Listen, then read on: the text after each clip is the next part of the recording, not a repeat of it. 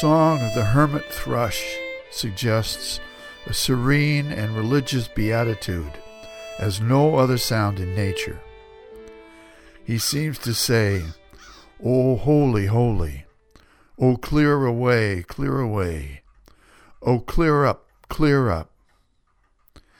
It's not a proud, gorgeous strain, but seems to be the voice of that calm, sweet solemnity one attains in his best moments.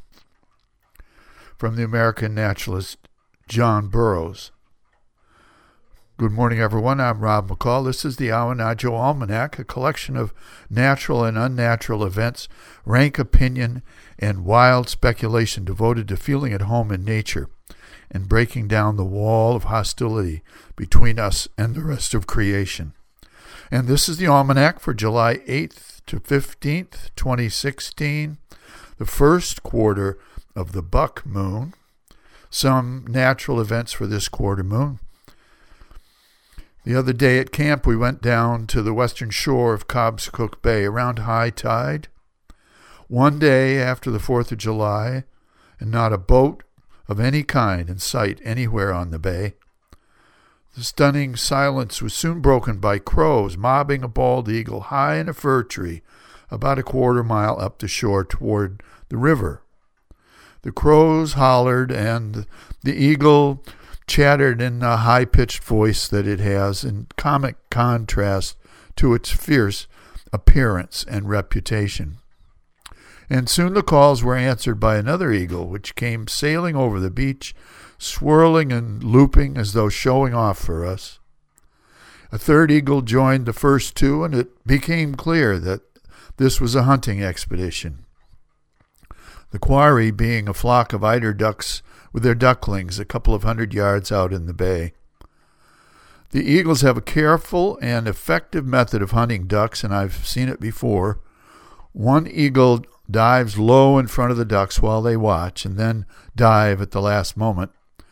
A second eagle then swoops in behind them and grabs a duckling the moment they pop up again.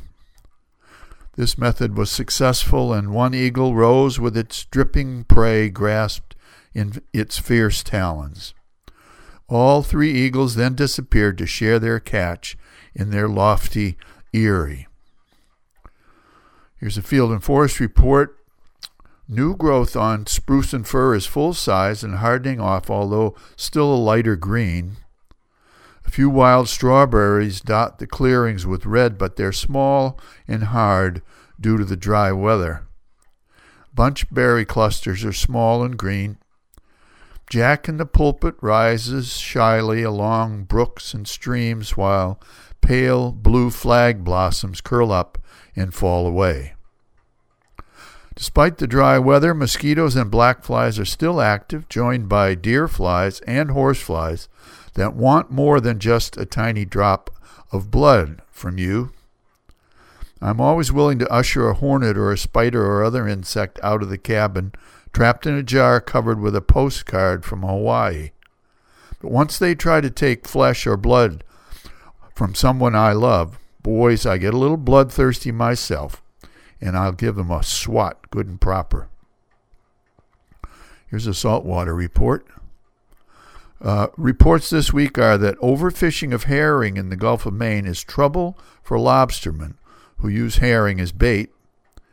Herring provide food not just for lobsters, but for sail, seals, whales, cod, and other ground fish. Sardines are a type of herring and once kept the packing houses busy up and down the Maine coast. When herring are scarce, everyone loses.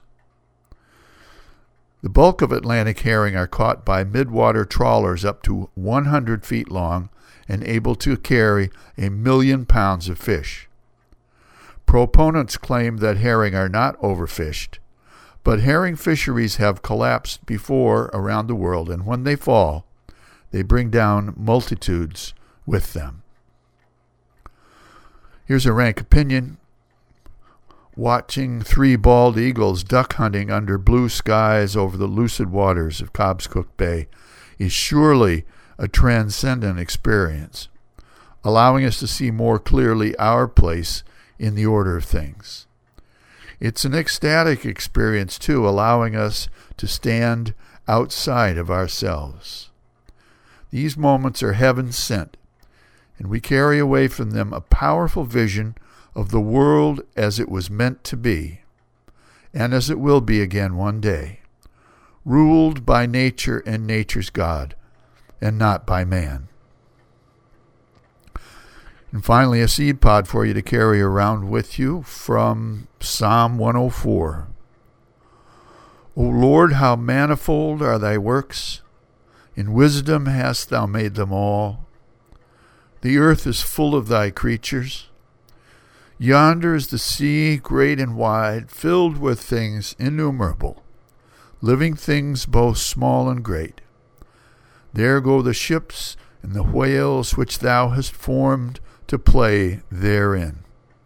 O Lord, how manifold are thy works!